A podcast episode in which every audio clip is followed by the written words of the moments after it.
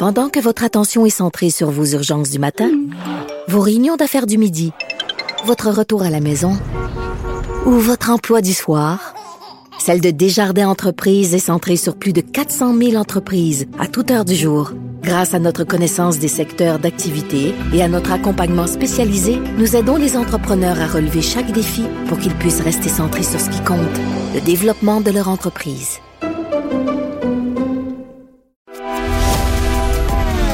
Grand philosophe, poète dans l'âme, la politique pour lui est comme un grand roman d'amour.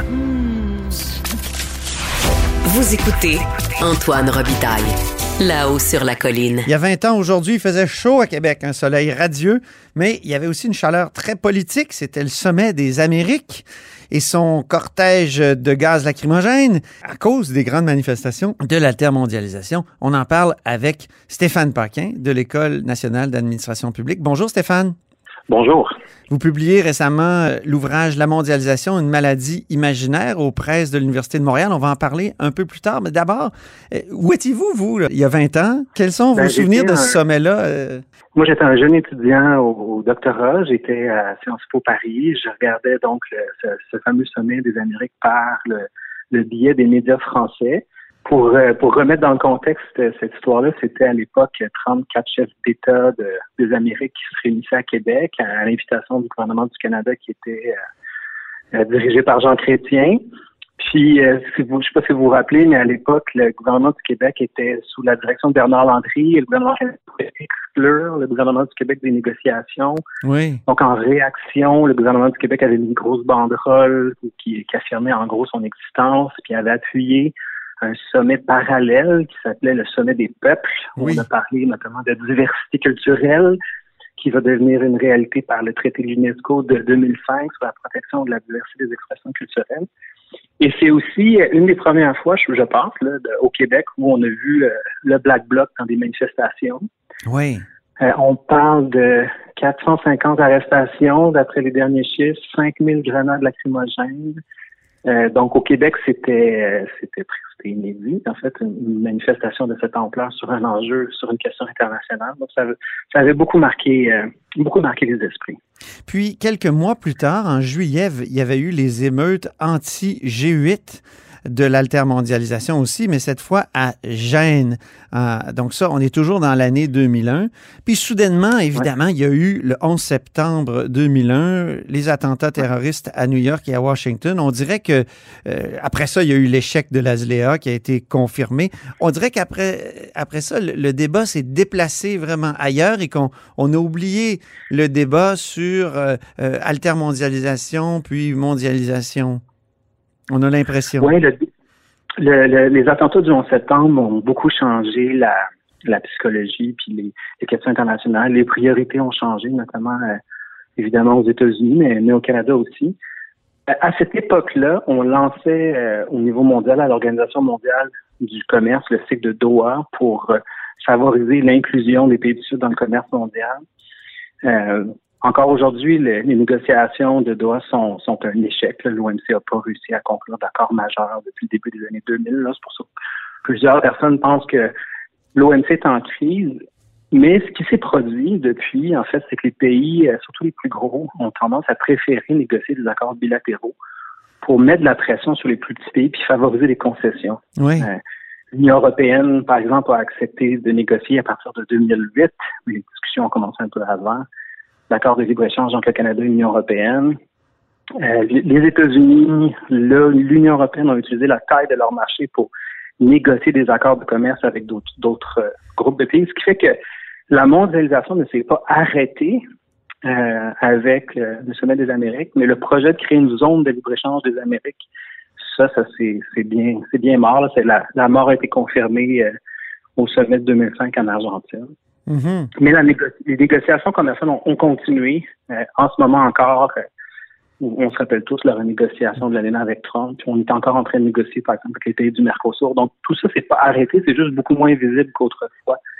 Donc, on n'est pas, comme le disait John Saul, qui a été presse-consort au Canada. John Saul avait publié un livre qui s'intitulait « La fin de la mondialisation ». Donc, c'est loin d'être la fin de la mondialisation, le début des années 2000. Non, c'est la prolifération des accords bilatéraux. C'est qu'on change de... Si je peux le simplifier, à partir de 1945, on a choisi une approche multilatérale avec le GATT, puis après la création de l'OMC en 1995. Déjà, à partir des années 90, les relations bilatérales, les États choisissaient à faire des relations plutôt bilatérales pour favoriser les accords de commerce. Et là, c'est la tendance qu'on voit. La plupart des pays, comme le Canada, les États-Unis, la Grande-Bretagne, les pays d'Asie, négocient de plus en plus d'accords bilatéraux et cherchent à imposer par la taille de leur plus gros marché, là, je parle notamment des gros pays comme les États-Unis, leurs propres normes commerciales. Ce qui fait que, tu sais, il y a beaucoup d'experts de commerce qui disent on devrait plus appeler ça des accords de libre-échange parce que ce n'est pas de ça dont il s'agit. Ah oui. Ce sont des accords de commerce négociés entre des pays. Parfois, ce sont même des accords qui ajoutent des mesures protectionnistes importantes. Quand on regarde le dernier accord de commerce là, qui a remplacé l'ALENA avec les États-Unis et le Mexique, les normes d'origine pour le secteur de l'automobile sont beaucoup plus contraignantes qu'autrefois, ce qui fait qu'on vient dans les faits réduire le libre-échange plutôt que de l'accélérer. Là. Donc ça, c'est la tendance mondiale. Le commerce mondial multilatéral est très fragile et la tendance est vers des relations plus bilatérales. Mm-hmm. Est-ce que la COVID, c'est la fin de la mondialisation? C'est très difficile à dire. On peut le voir des deux angles. Il y en a qui disent une chance qu'on était mondialisé, une chance qu'on avait ces chaînes de valeur globales qui ont été capables de produire rapidement en temps de crise 5 vaccins reconnus qui sont maintenant utilisés dans de nombreux pays et qui sont efficaces contre la pandémie. Ça aurait été inimaginable dans un contexte d'autrefois où on n'était pas mondialisé. Et c'est la même chose pour le matériel sanitaire. C'est sûr que au début de la crise, tout le monde a eu peur, il manquait de masques, il manquait de respirateurs, il manquait d'énormément de produits. Mais la mondialisation s'est ajustée. C'est-à-dire que la capacité de production a été beaucoup plus haussée. Ce qui fait que, oui, c'est vrai que rapatrier une partie de la production dans certains pays, raccourcir les chaînes de valeur, sécuriser les approvisionnements, ça a du sens. Mais il est inimaginable de penser qu'on peut tout produire nous-mêmes, ne serait-ce que parce qu'au Québec, par exemple, on serait obligé d'importer des matières qu'on ne produit pas ici. Et ceux qui disent, par exemple, on pourrait tout simplement créer des réserves sanitaires importantes, mais dites-vous qu'au mois d'avril l'année dernière, on consommait 1 million de masques par jour. Il faut une sacrée grosse réserve pour pouvoir arriver à réguler une crise comme celle qu'on a vécue. Donc, moi, j'ai vraiment plutôt l'impression que quand on va faire le bilan des plus et des moins, on va se rendre compte que fondamentalement, une crise comme celle-ci qui aurait duré 5 ans, 7 ans, 10 ans autrefois, a été jugulée relativement rapidement, notamment parce que le commerce mondial... Grâce à la mondialisation. Bien en partie à cause de la mondialisation. Juste dans le domaine de la recherche, le fait qu'on ait fait des données ouvertes en recherche, qu'on avait accès aux expériences d'autres chercheurs, ça a permis de découvrir des vaccins beaucoup plus rapidement qu'on l'aurait fait autrefois. Mm-hmm. Parce que tout le monde déteste la mondialisation comme idée pure. Là. Vous l'écrivez, à droite, on tend à être réfractaire à l'immigration, on pleure le déclin de la souveraineté nationale. À gauche, on s'inquiète des effets du libre-échange et de l'automatisation sur les travailleurs et sur l'emploi. On déplore l'effondrement de l'État-providence et de la social-démocratie. Vous, tout votre livre, au fond, c'est pour répondre à ces attaques-là contre l'idée de mondialisation, puis à démontrer que, au fond, si on regarde les données, c'est faux. Oui, c'est ça. En fait, je me suis fait inspirer par un livre d'un auteur suédois qui s'appelle Hans Rosling. Le titre du livre en anglais, c'est Factfulness, et ça a été traduit en France par le même titre, là, Factfulness, donc le retour aux faits. Et lui, dans son livre, il dit lorsque je posais des questions à des professeurs d'université, des journalistes, des banquiers, des prix Nobel d'économie sur les grandes tendances de la mondialisation, ces gens-là se trompaient systématiquement. Il se trompait tellement qu'un chimpanzé qui aurait choisi au hasard des réponses dans un chapeau aurait eu des meilleurs taux de réponse que ces personnes qui sont pourtant des experts. Et donc, en cherchant un peu, j'ai découvert effectivement qu'il y a une tendance très, très marquée à exagérer la mondialisation, exagérer le commerce international, exagérer les investissements, exagérer l'immigration. Et ça a pour effet que comme on exagère tout, on a tendance à amplifier le mal de la mondialisation. Et c'est là que je fais le lien avec la maladie imaginaire. Parce que c'est dans l'œuvre de Molière de 1673, le malade imaginaire est un hypochondriaque qui se croit très malade et qui se fait prescrire des médicaments qui plutôt que de le soigner, le rendre encore plus malade. Oui. Ben ça, c'est des mouvements populistes de droite ou de gauche qui... J'ai moi-même joué Argan, le personnage central au Séminaire de Québec quand j'étais au secondaire. Ben c'est ça, quand on regarde les solutions que Trump a posées au commerce mondial, à la montée de la Chine, ou ce que des mouvements populistes font par rapport à notre dépendance aux investissements, à l'impact que ça aurait sur les inégalités, on se rend compte que tout ça est un peu exagéré. En fait, même plus qu'exagéré, ce qui fait que j'ai cru qu'il était utile de remettre les choses en perspective en allant voir réellement les faits sur les grands enjeux de la mondialisation. Puis là, vous soulignez, par exemple, des choses qui ont l'air anodines, comme si, moi, on me demandait, dans l'ensemble des communications qui se font par téléphone ou Internet dans le monde, quelle proportion représentent les appels internationaux par rapport aux appels nationaux? Moi, j'aurais dit beaucoup plus que 7%. C'est 7% en 2017. Et 7%, c'est quand même assez important parce que quelques années plus tôt, une quinzaine d'années plus tôt, on était autour de 4%. Donc, c'est quand même important. Mais c'est vrai que la plupart des gens téléphonent beaucoup plus à leur mère, leurs frères, leurs amis, les gens, leurs relations de travail, les gens autour d'eux, et très rarement à l'étranger. Là, c'est pas un phénomène qu'on fait si régulièrement que ça d'appeler à l'étranger. Les études ont démontré que les gens qui utilisent beaucoup Twitter puis les médias sociaux, par exemple, l'essentiel de leurs contacts sont généralement très proches d'eux ou sont dans leur pays. Donc, la langue est importante pour filtrer ça, évidemment, parce que si vous changez de langue, ça a souvent un impact. Les langues ont tendance à être plutôt nationales, mais pas exclusivement, évidemment. Mais tout ça pour effet que dans les sciences, on a tendance à surestimer massivement l'impact des communications internationales. C'est la même chose pour le commerce international. Des fois, on voit que le Québec est très dépendant de la mondialisation commerciale, mais une étude de Statistique Canada démontre que quand on enlève les réexportations, donc ce qu'on importe pour le mettre dans un produit puis le réexporter immédiatement, nos exportations, c'est seulement 19 % de notre PIB.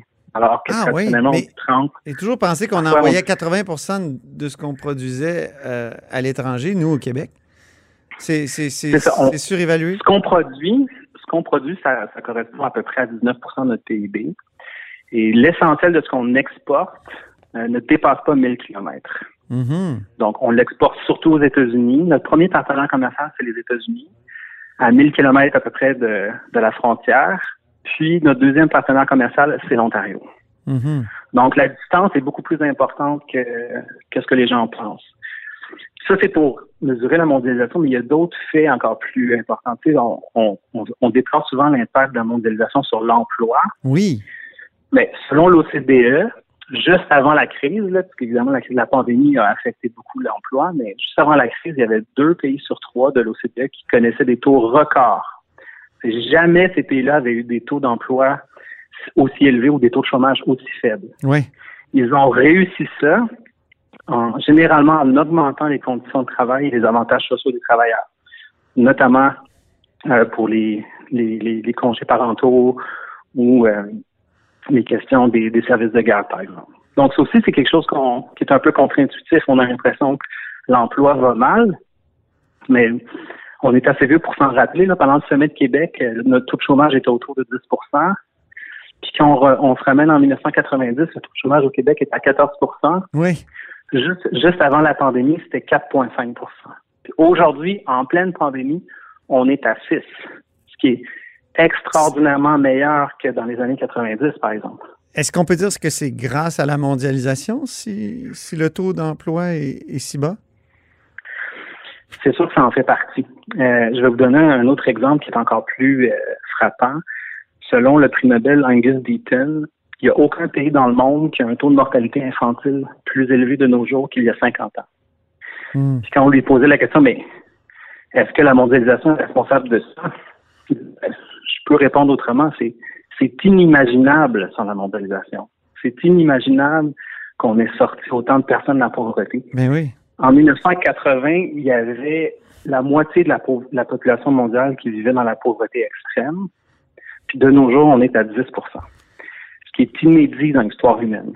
Donc, il faut arrêter de diaboliser la mondialisation. Il faut arrêter de la diaboliser. Puis un autre exemple qui, moi, m'a toujours plus surpris, moi qui enseigne à l'École nationale d'administration publique, puis qui enseigne les politiques publiques et les finances publiques. Oui, en terminant, oui. On parle souvent du retrait de l'État puis de la fin de l'État-providence, oui. Mais quand on regarde la hausse des dépenses publiques sur les politiques sociales, depuis 1960, la hausse est de 206 jamais les États-providence ont été globalement mieux financés de nos jours. Ben oui. À tout autre moment dans l'histoire des pays développés. Donc ça aussi, c'est une mauvaise conception. Est-ce qu'on peut dire que vous êtes un optimiste ou est-ce qu'il y a des gens qui disent que vous avez des lunettes roses? Ben, je vous rapproche ça? Oui, je pense que globalement, les choses vont beaucoup mieux que les gens le croient. Puis je pourrais finir avec un dicton américain qui dit que rien n'explique mieux le bon vieux temps qu'une mauvaise mémoire. Oui, c'est ça, c'est votre première phrase, je pense, dans ouais, c'est ça. Merci beaucoup.